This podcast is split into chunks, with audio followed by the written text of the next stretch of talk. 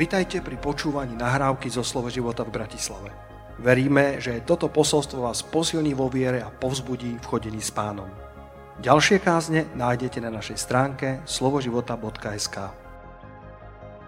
Ja som eh, pred eh, týždňom hovoril o, o tom, že v akom stave bude tvoja duša, v akom stave uh, ťa Pán Ježiš nájde pri svojom druhom príchode. A použil som príbeh z Lukáša z 2. kapitoly od 36. Eh, verša do 38. A ja by som rád, aby sme si znova otvorili túto istú pasáž a dovolte mi pokračovať v druhej časti tohto posolstva. V Lukášovi 2. kapitole 36. verš, ak môžeme dať ten PowerPoint, eh, eh, ktorý som poslal. A, a, a mm, chcem hovoriť o, o, o téme, že že kde ťa nájde Ježiš pri svojom druhom príchode, alebo jeden deň v jeho dome je lepší než inde tisíc. V, tom prvom, v tej prvej časti, ktorá bola pred týždňom, som hovoril, že v akom stave ťa nájde. A dnes som hovoril o tom, že kde budeš, či budeš na správnej lokácii, či budeš správne geograficky lokalizovaný a, a, a, a chcel som to nazvať takto, že jeden deň v jeho dome je lepší než inde tisíc. Najprv sme sa pýtali, že v akom stave budeš pri druhom príchode pána. Povedali sme dve myšlienky. Chráň si svoju dušu, daj pozor na, na, na, na stav tvojej duše, aby všetky tie vdovstvá, ktoré by ťa mohli postretnúť, aby, aby nespôsobili ochladnutie tvojho srdca. A potom sme hovorili o dôležitosti uctievača. Pán hľadá uctievačov. Pán hľadá modlitebníkov, nie až tak apoštolov, nie až tak prorokov, nie až tak ľudí, ktorí majú veľa talentov, ale hľadá na prvom mieste uctievačov. A dnes sa chcem pozrieť o kúsok ďalej, tak poďme si znova na oživenie pamäte prečítať ten verš z Lukáša z 2. kapitoly od verša 36 do verša 38. Aj by som sa opýtal, či si pamätáte, že som to kázal pred týždňom, ale, ale aj tak neviete odpovedať, aj tak väčšinou uh, si to ľudia nepamätajú. Ale verím, že mnohí z vás uh, si spomenú na prorokyňu Annu, ktorá, ktoré meno sa prekladá milosť, ktorá bola dcéra Fanuelova, čo znamená Božia tvár. A tak aj my sme sa učili o tom, že potrebujeme hľadieť do Božej tváre v týchto časoch. Potrebujeme byť céry a synovia Fanuelovi, ktorí sú, ktorí sú zahľadení do Božej tváre z pokolenia Aserovho. Nebolo to e, veľké známe pokolenie a predsa si ju Boh mocne použil. A potom sme sa učili o tom, že e, bola vdovou možno od 17 e, alebo 21 rokov svojho života, 7 rokov po svojom panenstve, potom ako bola vydatá, sa stala vdovou a 60 rokov žila vo svojom vdovstve, ale nezahorkla. Tá bola vdovou až do 84 rokov, ktorá neodchádzala z chrámu postami a prozbami, slúžiac Bohu dňom i nocou. A, a potom sme hovorili, ako prišla do tej svetej e, ceremónie, do toho, e, do toho prednášania e, tých prvorodených pred pána v chráme Božom a spolu s Simeonom rozpoznali v tom nemluvniatku Mesiáša a chválila Boha a vravela o ňom všetkým, ktorí očakávali vykúpenie v Jeruzaleme. A tak dnes chcem hovoriť o kúsok ďalej a chcem hovoriť, že kde ťa nájde Pán Ježiš pri svojom druhom príchode. Niekde som sa dočítal o tajomstve dlhovekosti. Neviem, koľko z vás tužite žiť dlho. Ja, ja tužím žiť tak dlho, až dokiaľ pán nepovie, že stačil. Ja tužím byť ako Job, ktorý sa dožil plnosti dní a starý roháčkov preklad hovorí, že bol síty dňou a potom bol pridaný k svojim mocom, bol, bol naplnený životom, bol naplnený Božou vôľou. A tajomstvo dlho, dlhovekosti, uh, niekoľko myšlienok, to je sekulárny výskum, uh, kde skúmali 35 tisíc pacientov vo veku 65 rokov a viacej. A jedno z doporučení bolo, že majú kráčať rýchlejšie zvýšenie rýchlosti chôdze o 0,1 metra za sekundu spôsobí, že klesne pravdepodobnosť rizika úmrtia o 12 kráčať rýchlejšie, robiť si prechádzky. Vy mladí, ak môžete, použite schody na miesto výťahu. Druhá ingrediencia k dlhovekosti bolo, že obklopte sa ľuďmi. Sociálna izolácia nikdy nie je dobrá. Priateľstvá, to je cesta k, dlho, k dlhovekosti. Sociálna angažovanosť. Samotári sa dožívajú nižšieho veku. Po tretie, dobrá strava, čerstvá zelenina. Skúmali e, ostrovanou z Ikárie a práve 80 a 90 jedávali ryby aspoň 4 porcie zeleniny denne. Po štvrté, jedzte do polosíta. Mal by si skončiť so svojím obedom, so svojou večerou, ak si ju nedal nepriateľovi, alebo priateľovi. Mal by si skončiť, keď máš 80% plnosť. Keď už na 80% si plný, tak nejedz ďalej, pretože to ti pomôže zabrániť do, do veľkej miery obezite. A potom piatý bod, ktorý hovorí v tejto sekulárnej štúdii, odhaľte zmysel života. Mm. Odhaľte zmysel života. Ak ho máš a nepochybuješ o tom, prečo si tu a tešíš sa na každý nový deň, potom ti to dokáže predležiť život podľa tejto štúdie v priemere až o 7 rokov. Wow! My, kresťania, máme obrovské privilegium, pretože my sme odhalili zmysel života a, a, a uprostred všetkého, čo sa deje okolo nás, sa ešte stále môžeme tešiť na každý deň, lebo Boh pripravil požehnania na každý jeden deň. Náš život má zmysel na tejto zemi a ľudia, ktorí odhalili ten zmysel života, tak sa dokážu v priemere dožiť o 7 rokov viacej. A predstavte si, že po šieste to bola, to bola taká myšlienka, že, že ľudia, ktorí majú väčšiu dlhovekosť, by mali veriť v niečo a zdieľať svoju vieru s druhými. A tá štúdia hovorila, že je to čokoľvek. My veríme, že je to viera v Boha, Ježiša Krista Mesiáša. Lebo ľudia, ktorí sú vitálni aj vo svojej 90 podľa tejto štúdie, majú vieru a zdieľajú ju so svojou komunitou.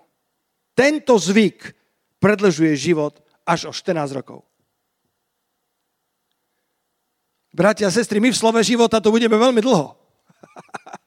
my budeme veľmi dlhovekí, pretože my sa nehambíme za svoju vieru a zdieľame svoju vieru s ostatnými ľuďmi, s našou komunitou alebo s ľuďmi, ktorí sa pýtajú, ktorí chcú vedieť o nádej života, ktorí chcú, eh, ktorí chcú počuť eh, o tom, že, že ktorému eh, Bohu veríme, že, že ako žijeme tú našu vieru v každodennom živote.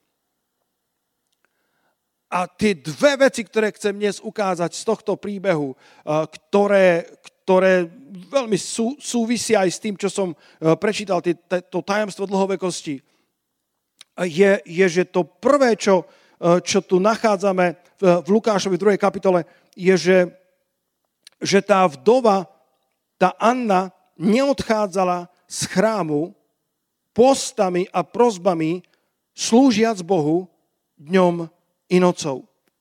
Ona zostala verná svojmu Bohu aj napriek svojmu vdovstvu. Napriek tomu, že mohla mať množstvo otázok, možno relevantných, legitimných otázok. Pane, kde bola tvoja dobrota? keď som stratila manžela vo svojom mladom, rozkvitnutom veku. Pravdepodobne nemala deti, hovoria teológovia, bádatelia písma. Pravdepodobne bola bezdetná. Čo jej zostalo v tomto živote? Stratila manžela, možno to bola tragická nehoda, možno to bola choroba, eh, možno, možno to bol násilný čin, my netušíme.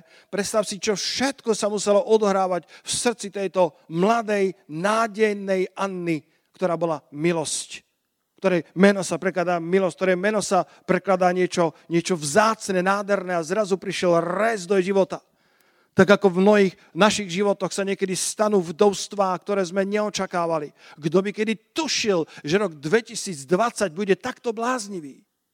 Dokonca v anglickom slovníku sa už používa, ja neviem, či aj v slovenčine, To by som potreboval tínedžerov, aby mi poradili, a, lebo medzi tínedžermi v anglickom, v, v, v tom svete, kde sa hovorí anglicky, tak sa používa 2020 ako 2020 ako, ako metafora pre bláznovstvo. Ako metafora, keď, keď niekto povie, že, že ako sa má tvoj priateľ a on povie, tak ten už je úplne 2020. Ten už je úplne 2020.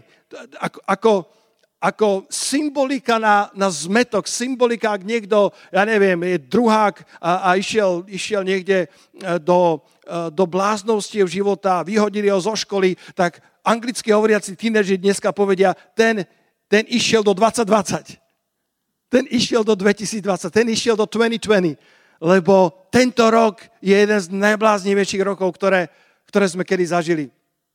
A tak aj toto, tento príbeh o tejto Anne, o jej vdovstve, o, jej, o, tom, o tom záreze, ktorý si nežiadala, ktorý neočakávala, pretože bola ženou modlitby, bola to žena, ktorá bola e, čistá pred pánom a predsa sa stali veci, na ktoré nemala odpoveď. Ale vďaka pánovi, a to je pozbudenie pre nás z toho vyučovania pred týždňom a z dnešného posolstva tiež, že napriek svojmu zlomenému srdcu nedovolili, nedovolila, aby jej duša zahorkla a neodchádzala z chrámu po 60 rokov postami, prozbami, slúžiac Bohu dňom i nocou. A potom prišla v tú istú hodinu pod vedením Božieho ducha a chválila pána. Mohla zahorknúť, ale nezahorkla. Máme pár fotiek na tom jednom slajde, o, e, aby ste mali predstavu, o čom hovorím. Myslím, že Vlad Kožák to spomínal, eh, keď bol v našom zbore pred pár týždňami. A eh, chcem ukázať túto vdovu. To vdova eh, po Jimovi Eliotovi. Pravdepodobne niektorí z vás budete vedieť, že to bol jeden z moderných martírov kresťanskej viery. Mučeníkov kresťanskej viery, ktorý bol zabitý v roku 1956 pri operácii Auca, Auka, neviem presne, ako sa to uh, uh, povie, je to kmeň v Ekvádore, kmeň Vaorany, ale bol, bol tými, na, tými domácimi nazývaní aukovia, pretože to boli divosi. Nielen divosi ako menej civilizovaný kmeň, ale divosi vo svojej podstate, divosi vo svojej náture. Tí, ktorí zabíjali, tí, ktorí boli ľudožrútmi, a Jim Elliot bol, bol vášnivý kresťan, e, ktorý miloval ľudí, ktorý miloval zdieľať evanielium. A e, dostal na srdce ísť medzi e, týchto nezasiahnutých indiánov v Ekvádore, v dažďových pralesoch. A mm, spoločne s ďalšími štyrmi bratmi a ich bratmi vo viere a ich manželkami sa rozhodli, že pôjdu zvestovať evanílium týmto ľuďom. A vôbec to nebolo e, nejaké mladícké e, nadšenie, ktoré by bolo nepripravené. Oni sa 6, 6 mesiacov pripravovali, učili sa e, španielsky, učili sa nuancy toho jazyka a potom bola to veľmi kvalitne pripravená akcia, kedy postupne im zhadzovali nejaké darčeky lietadlom, ktoré vidíte na, na vašich obrazovkách. A, veľa sa modlili a veľa komunikovali uh, s, s tým uh, headquarter, s tým, s tým misijným centrom. Napriek tomu, keď tam po mnohých mesiacoch po prvýkrát prišli títo ľudia, po prvýkrát uvideli, belochov v šatoch, tak jednoducho sa stalo, že ho prebodli kopiou a, a zomrel s, s, s význaním Krista vo svojich ústach. A e, táto vdova po Jimovi Eliotovi sa volá Elizabeth Eliot. Mladá žena, plná vášne za Kristom a tam vidíte jej cerku, e, keď bol zabit, zabitý jej ocko, tak tá cerka, e, myslím, že Valéria sa volá, mala len 10 mesiacov čo všetko sa muselo odohrávať v srdci tejto ženy, koľko bolesti, koľko smutku. Ale história nám hovorí, že, že táto žena nezahorkla a o tri roky na to, alebo o dva roky na to, myslím, že dokonca v roku 1958 sa vrátila späť do tohto kmeňa. Začali spolu aj s ďalšou manželkou eh, jedného z týchto misionárov, eh, začali stavať eh, misijnú prácu v tomto Ekvádore. A vôbec nechcem bagatelizovať tú bolesť, ktorú prežila Elizabeth Elliot. Povedala niekoľko nádherných múdrostí, ktoré vychádzali z toho skúšaného srdca, ktorý, ktoré mala. Povedala napríklad, že chrápanie je tým najsladším zvukom. Opýtajte sa ktorejkoľvek vdovy.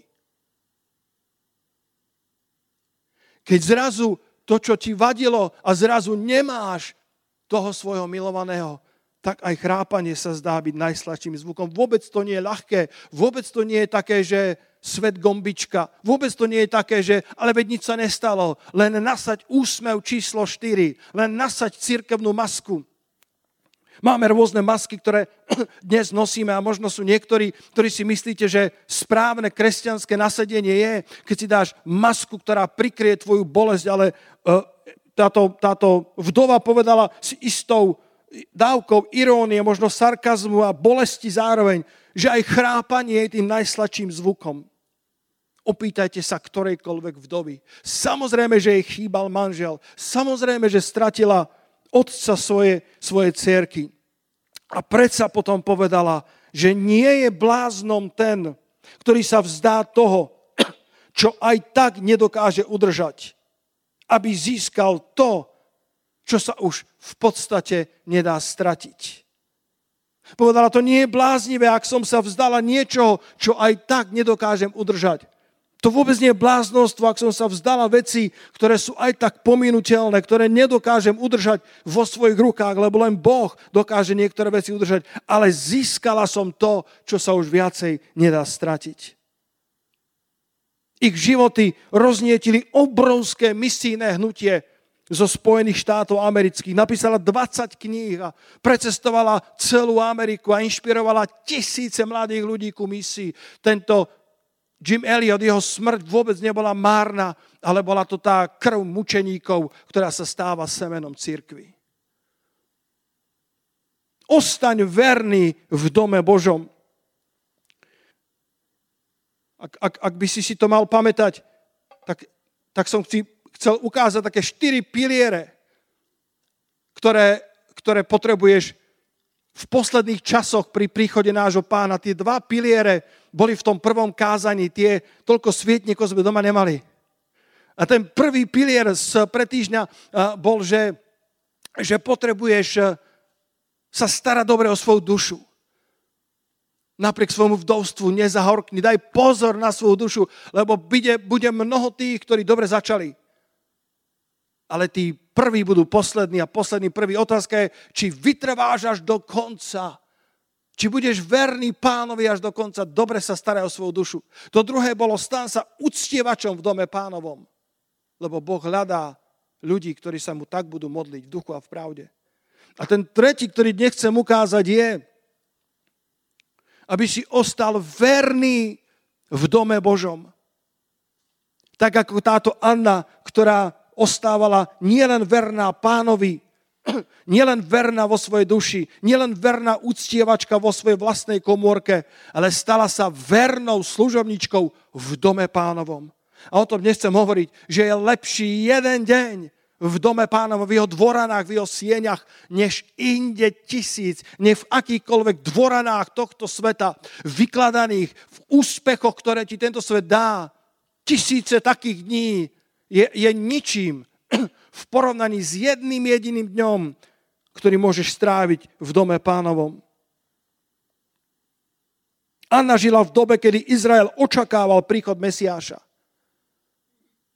Anna žila v dobe, kedy prvý príchod spasiteľa bol na spadnutie. Očakávania boli rozbielené do horúca. 400 rokov predtým Boh pozdvihuje alebo pardon, 100 rokov predtým Boh pozdvuje farizeov ako biblické hnutie, ako hnutie, ktoré sa chcelo vrátiť späť k Biblii.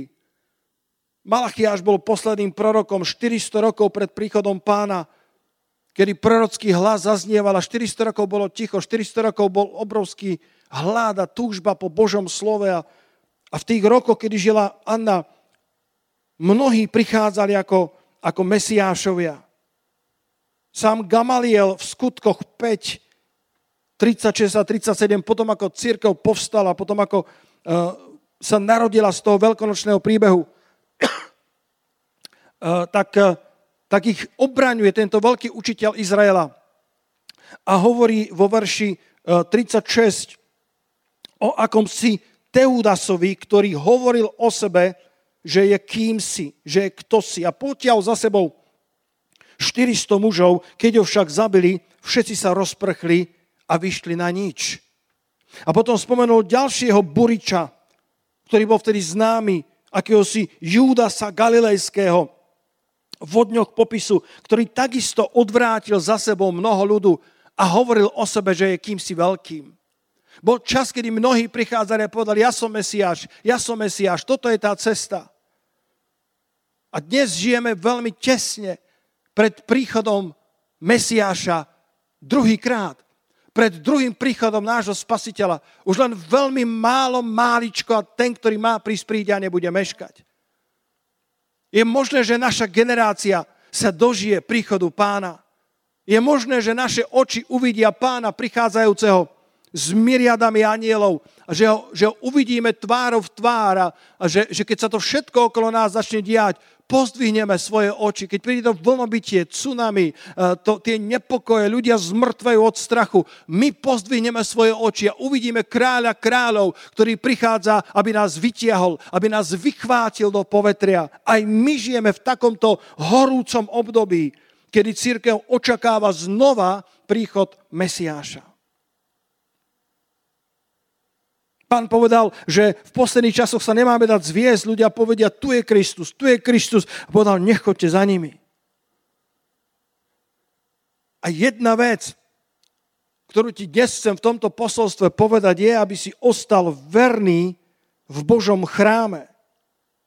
Ona ostala verná v cirkvi, na modlitbách, v pôstoch a preto dokázala nakoniec rozpoznať Mesiáša v tom nemluvniatku.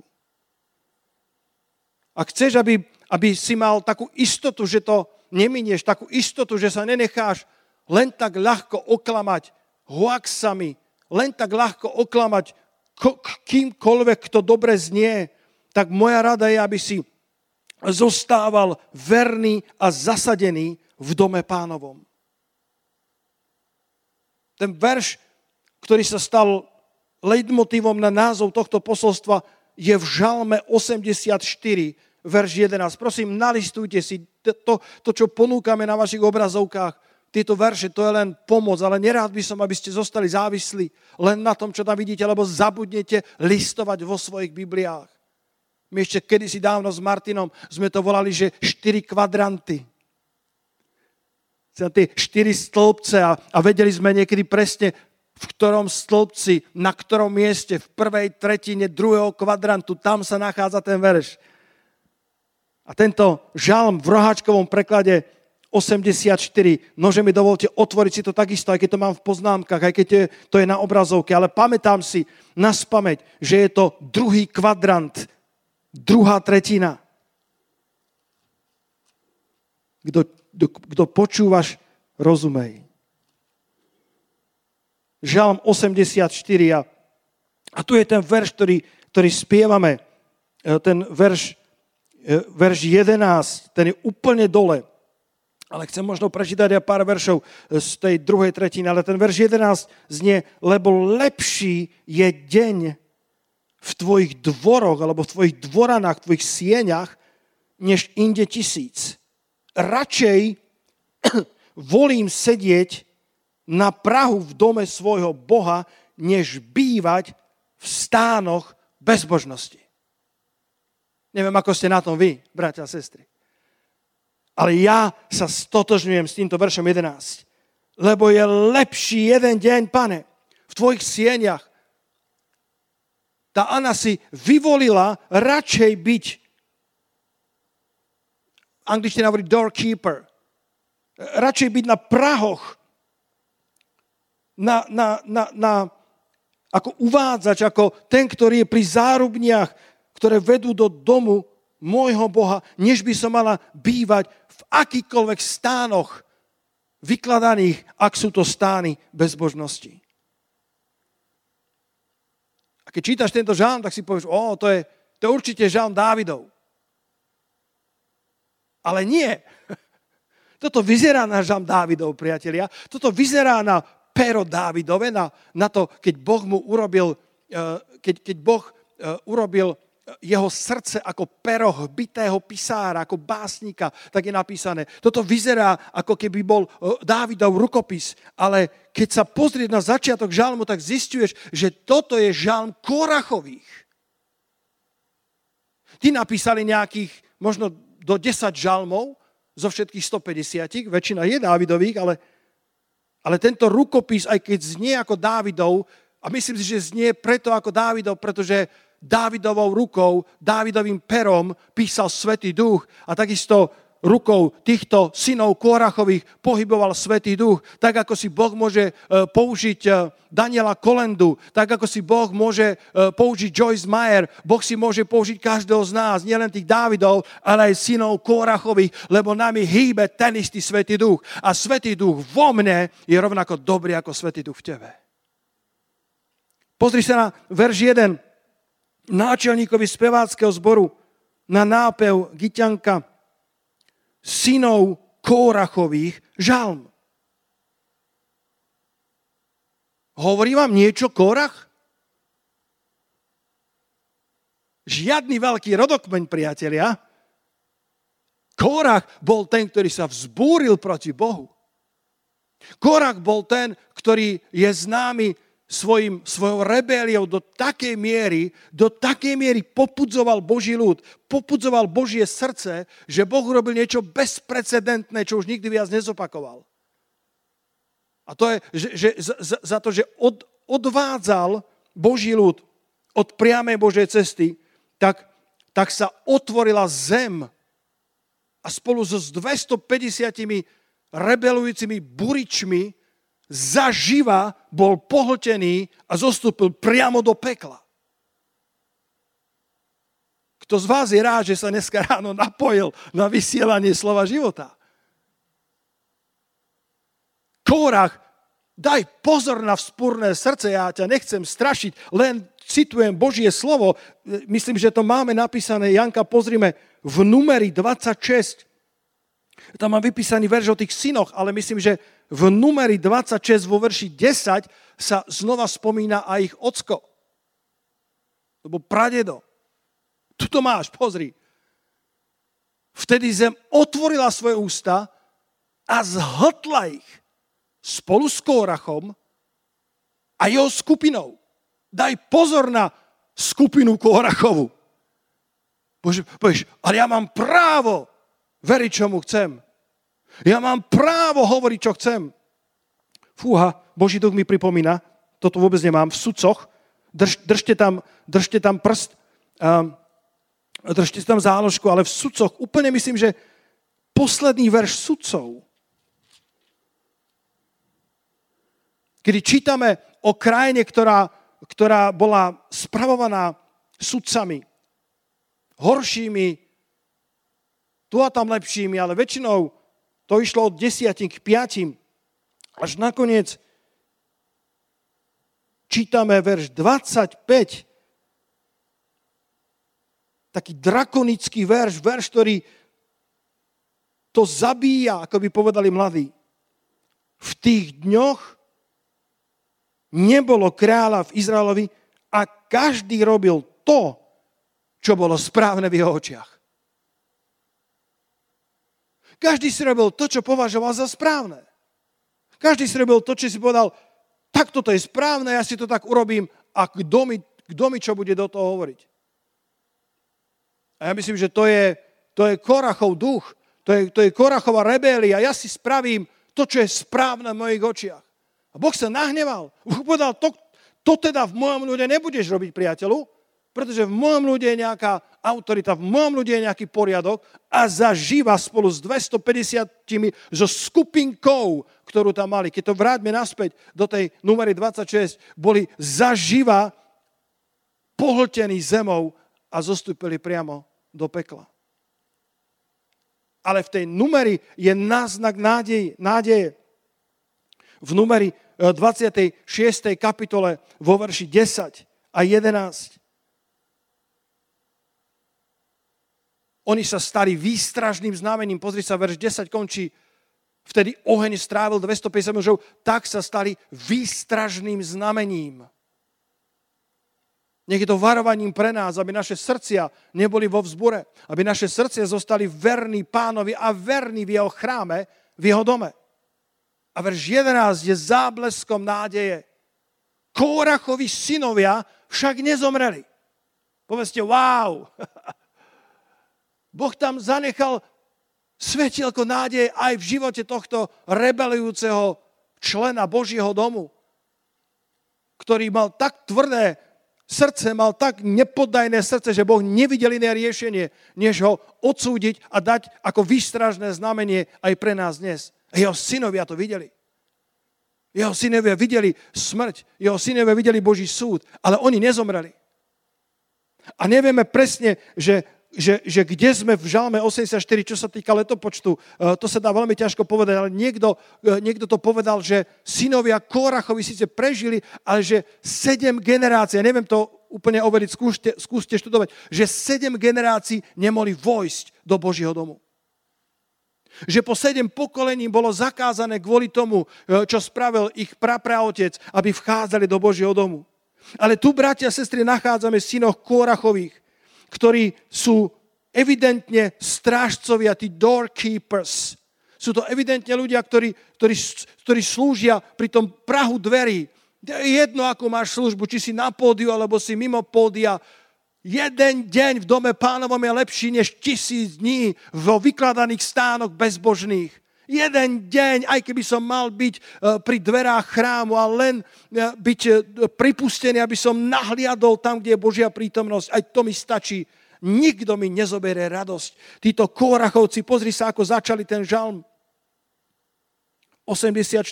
Aké milé sú tvoje príbytky, hospodine zástupov. Prahne a hynie moja duša túžbou po sieňach hospodinových. Moje srdce a moje telo plesajú oproti silnému Bohu živému. Halelúja. Halelúja.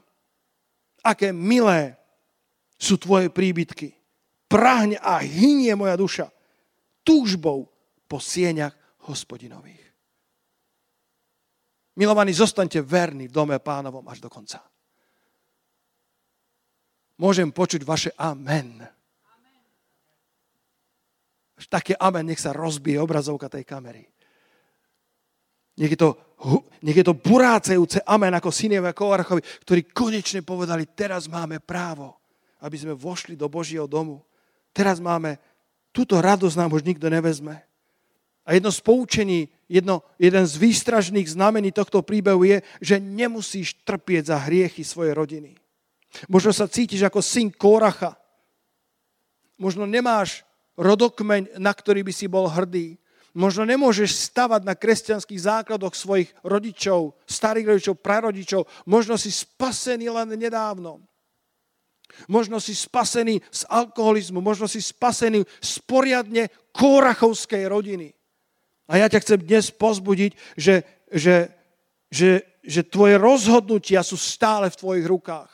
A práve synovia Kórachovi Boh im dal milosť, aby napísali žalm, aby napísali ten verš 11, ktorý je eh, leitmotívom jednej nádhernej chvály, ktorú, ktorú spievame po celom svete ako veriaci ľudia. Že jeden deň v tvojich sieňach, v tvojich dvoranách je lepší než, než tisíc na inom mieste. Aj keby to boli siene, aj keby to boli slávne príbytky, ale ak tam bude bezbožnosť, Pane, jeden deň v tvojom dome je lepší. Začni nový rodokmeň vo svojej rodine. Nech je žalm 84.11 vytesaný zlatými písmenami do vašej rodinej histórie. Nech je vytesaný zlatým písmom do mramoru ďalších generácií, ktoré prídu, kedy poviete, ja môj dom, ja môj dom budeme slúžiť hospodine. Neviem ako tvoj dom, neviem ako vy, ale ja a môj dom budeme slúžiť hospodinovi. Lebo čo len jeden deň, čo aj tá najposlednejšia služba, pane, v tvojom dome, je mi vzácnejšia než tisíc dní a služieb, ktoré by mi priniesli bohatstvo a slávu. Ale ak je to spojené s bezbožnosťou, nie, nie, ďakujem, pane, ja budem radšej v tvojom dome. Lebo to nie je len tak, lebo byť v tvojom dome je predsa obrovské privilegium. Nedovol nepriateľovi aj v tomto čase, aby ťa izoloval od Božieho domu.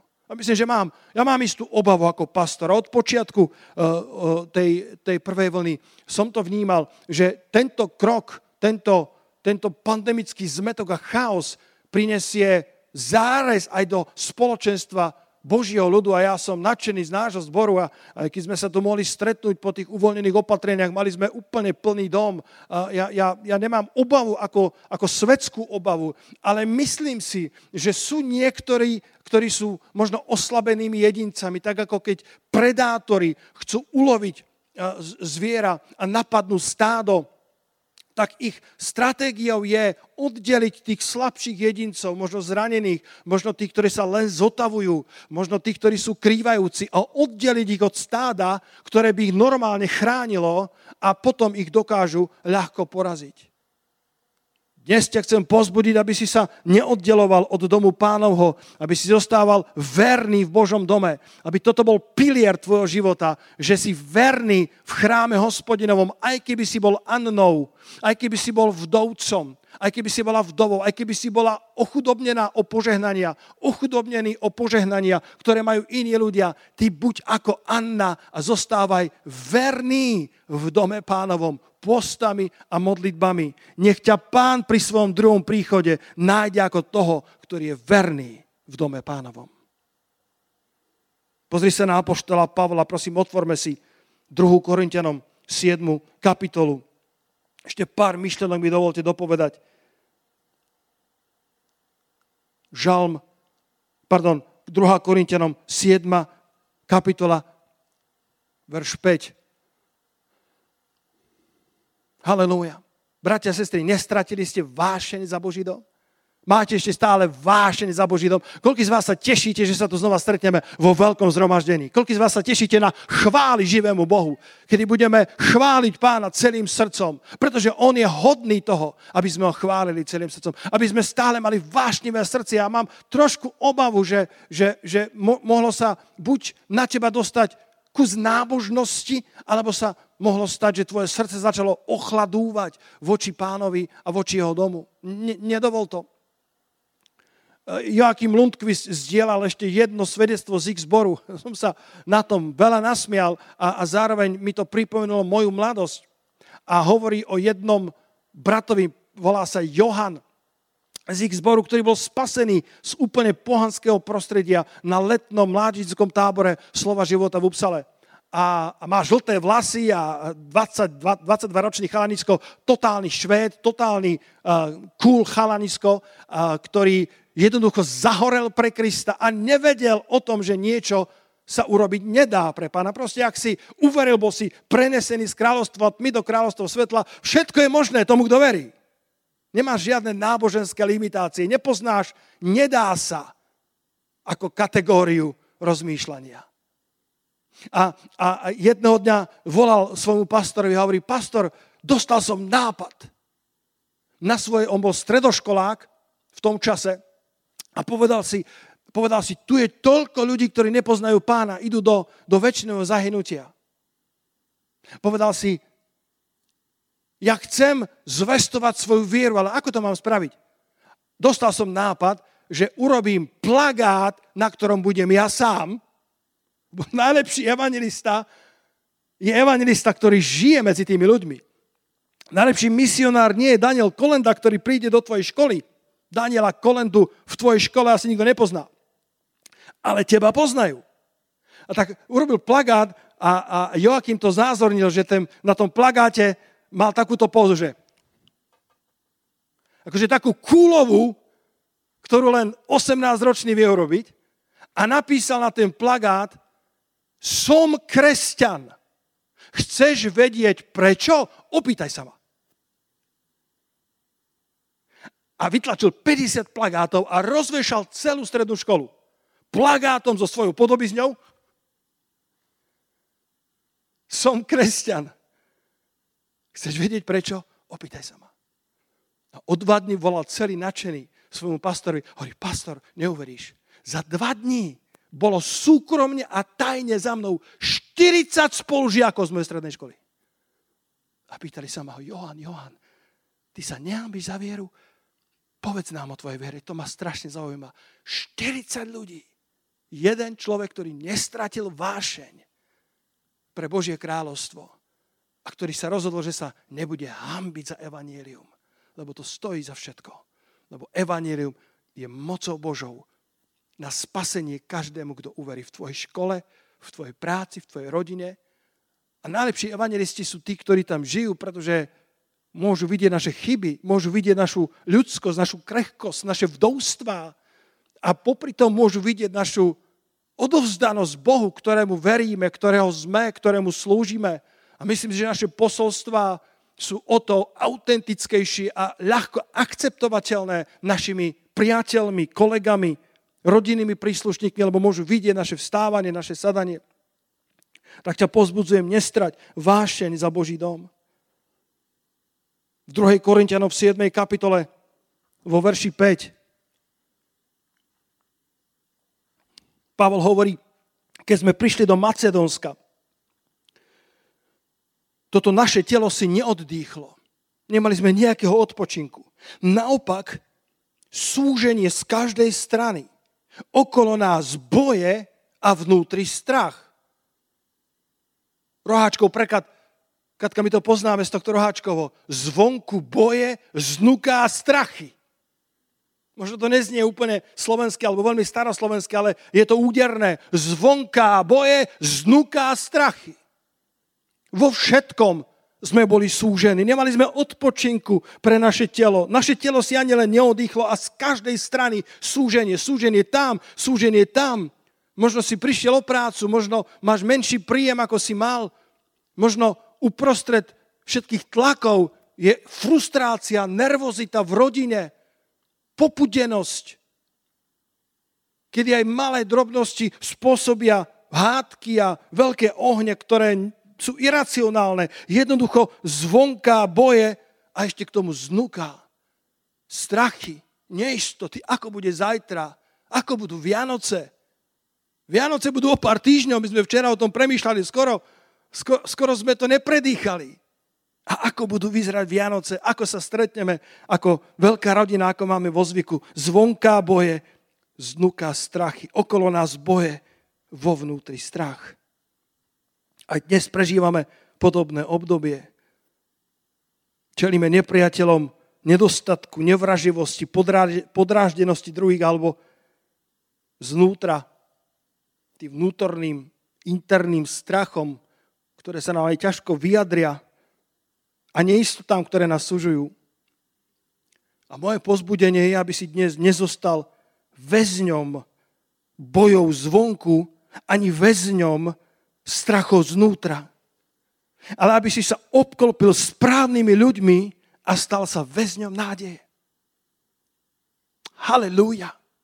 Aby si sa obklopil správnymi ľuďmi, jedna z tých, jedna z tých siedmých ingrediencií dlhovekosti je obklopiť sa správnymi ľuďmi, aby si nedovolil sociálnu izoláciu, aby si nedovolil eh, to, že, že, že sa staneš samotárom, ale aby si dovolil, aby uprostred toho verša 2. Korintianom 7.5 mohol Boh prísť so svojím potešením. Pozri sa, ako to vyriešil hospodin vo veršoch 6 a 7.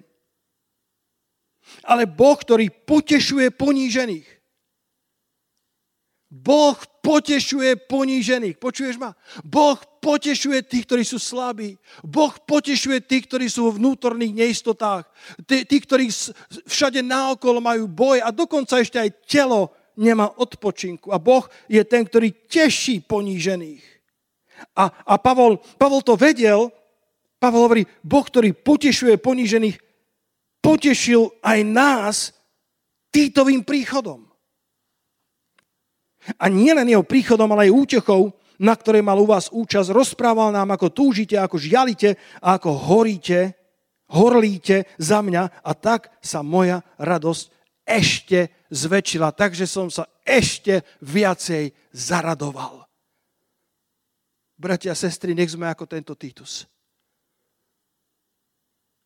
Nech náš príchod do života Apoštola Pavla znamená potešenie. Jeho meno sa prekladá buď ako ten stený, ako ten, ako ten eh, taký, taký noblesný, dôstojný, ale takisto sa prekladá ako potešenie a radosť.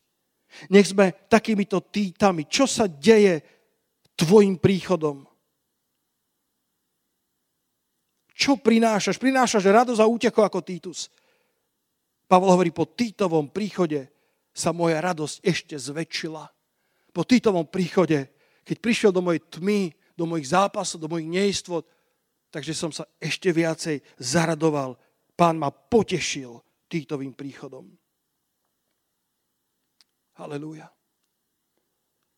Chcem dnes hovoriť o tejto, o tejto téme, aby si ostal verný v dome pánovom a bol nástrojom Božím, pretože Božia církev je dôležitá.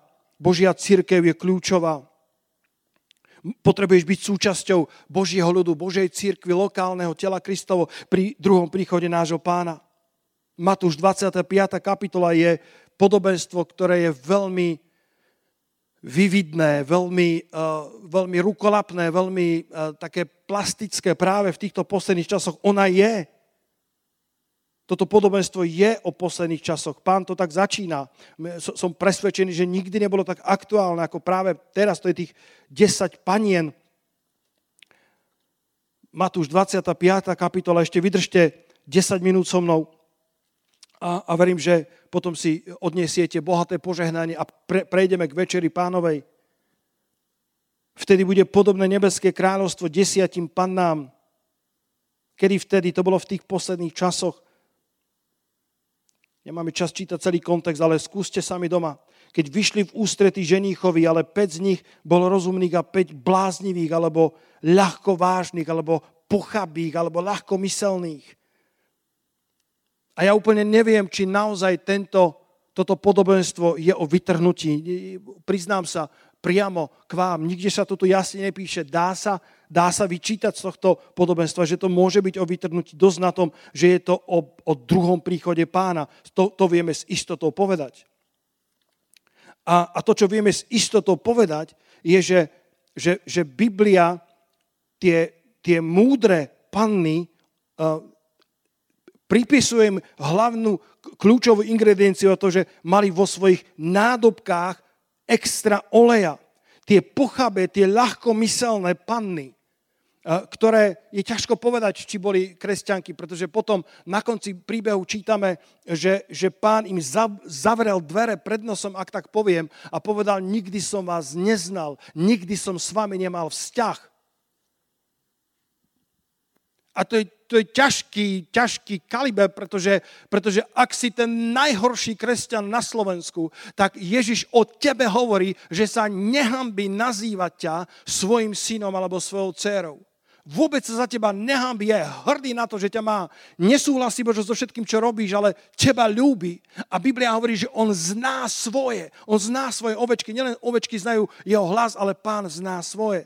Takže ťažko mi je z tohto e, vytiahnuť to, či sa tu naozaj týmito pannami myslia znovuzrodení kresťania, ktorí ešte majú svoje telesné výstrelky, pretože som presvedčený, že, že o telesnom kresťanovi by Ježiš nikdy nepovedal, nikdy som ťa neznal. Nikdy by nepovedal, nemám s tebou žiadny vzťah. Ale čo nám tento príbeh určite hovorí, pretože všetky podobenstvá narysujú akúsi, akési pódium, akési kulisy. Nemôžeme z tohto e, vyčítať, že 50% kresťanov je na tom dobre a 50% je na tom zlé. Ste so mnou, bratia a sestry.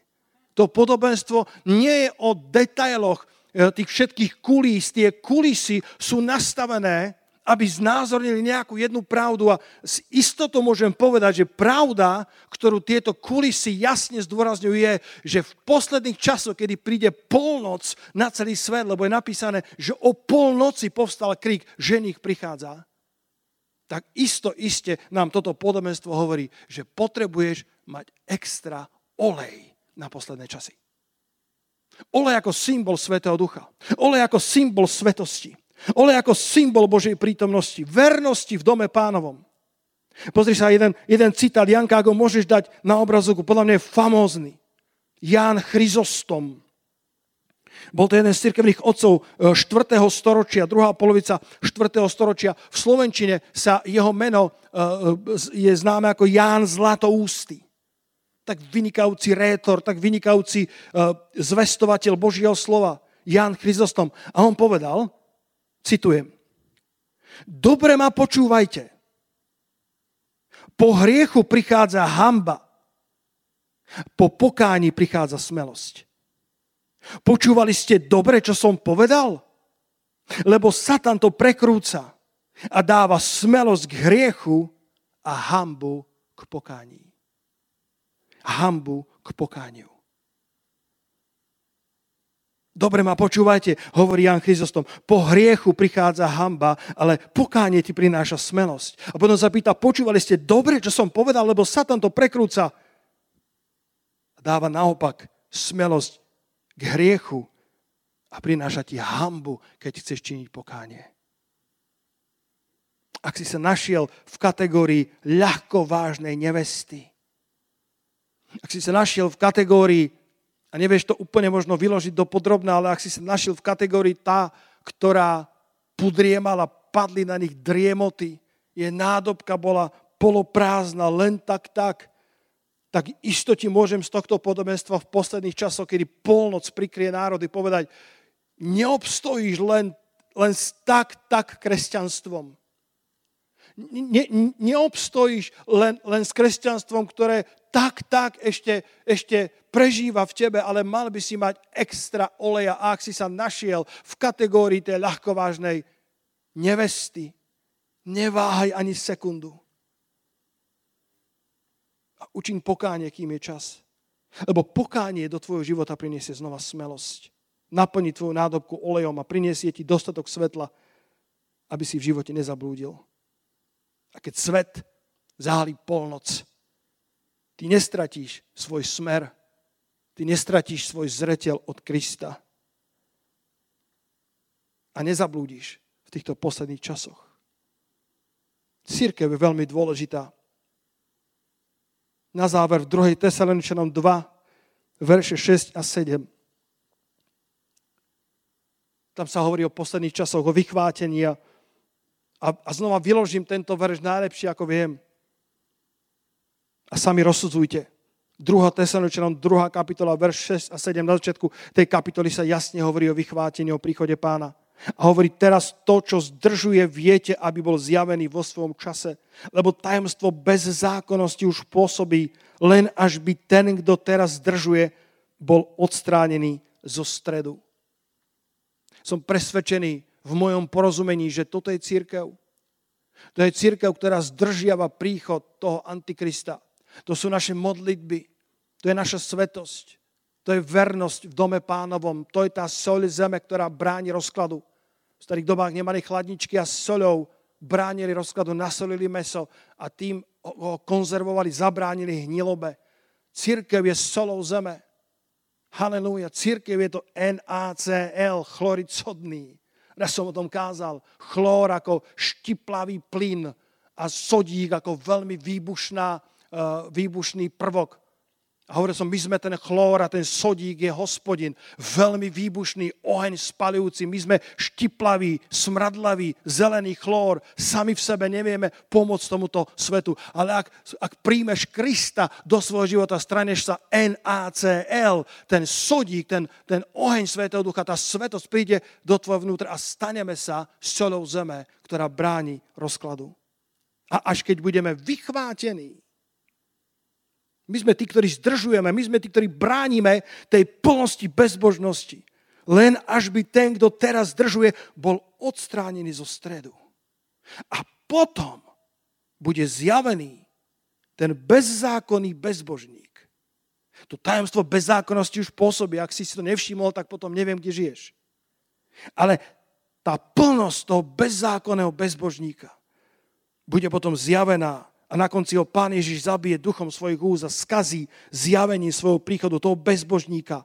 Verš 9, ktorého príchod je podľa mocného pôsobenia satanovho so všetkou mocou a so znameniami a lživými, zázrakmi a každým zvodom neprávosti medzi tými, ktorí hynú, pretože neprijali lásky k pravde. A toto vás chcem pozbudiť, aby ste mali lásku k pravde, aby ste boli spasení. Verž 11. A preto im Boh pošle mocné pôsobenie blúdu, aby uverili lži, aby boli odsúdení všetci, ktorí neuverili pravde, ale si oblúbili neprávosť. Dnes koluje toľko hoaxov, neoverených správ. Facebook je plný, dokonca, dokonca kresťanské kanály sú preplnené neoverenými informáciami. Kresťania sa zdajú byť tými najnaivnejšími adeptami na čokoľvek, čo sa šustne éterom. Bez akéhokoľvek spôsobu alebo citlivosti rozpoznania. A ja ťa chcem dnes pozbudiť, aby si si zamiloval pravdu, aby si, sa, aby si si zamiloval Boží dom, aby si skúmal písma písmami, aby si porovnával, ktokoľvek prináša posolstva, aké má ovocie ten, ktorý tie posolstva prináša. Internet je anonimná vec, na internete môžeš napísať čokoľvek a netušíš, aký ten človek nesie ovocie, ale skúmaj pravdu s pravdou, miluj pravdu, aby si nebol zvedený v týchto posledných časoch. Jan Hus povedal, teda verný kresťan, hľadaj pravdu, počuj pravdu, uč sa pravde, miluj pravdu, hovor pravdu, drž pravdu, bráň pravdy až do smrti. Lebo pravda ťa vyslobodí od hriechu. Pravda ťa vyslobodí od diabla, od smrti duše a nakoniec aj od smrti väčšnej, ktorá je odlúčením väčšným od Božej milosti. Vyzbrojme sa, opásajme sa pravdou. Jedna z tých častí výzbroje Božieho služebníka podľa Efežanom 6. kapitole je pás pravdy. Keď si dobre zasadený v dome pánovom, keď si dobre zasadený v pravde Evanília, tak potom ťa nič len tak ľahko nerozkýve. Jakub 1.21 z Amplified prekladu som to kázal na mládeži naposledy na našom sparku. Ja to prečítam. Zbavte sa každej nečistoty a prerastenej bezbožnosti. Bratia, sestry, zbavte sa každej nečistoty. Jan Chryzostom nás pozbudzoval, nech máme smelosť k pokániu a radšej hambu z hriechu, než naopak smelosť k hriechu ako hambu k pokání. Zbavme sa každej prerastenej bezbožnosti. Daj pozor, lebo si tam niekde sám, nikto na tebo nemá dohľad, ale ty buď ako ten mravec, ktorý nepotrebuje mať dohľad, pretože v tvojom vnútri je vášeň za Božím domom, je vášeň a láska k pravde.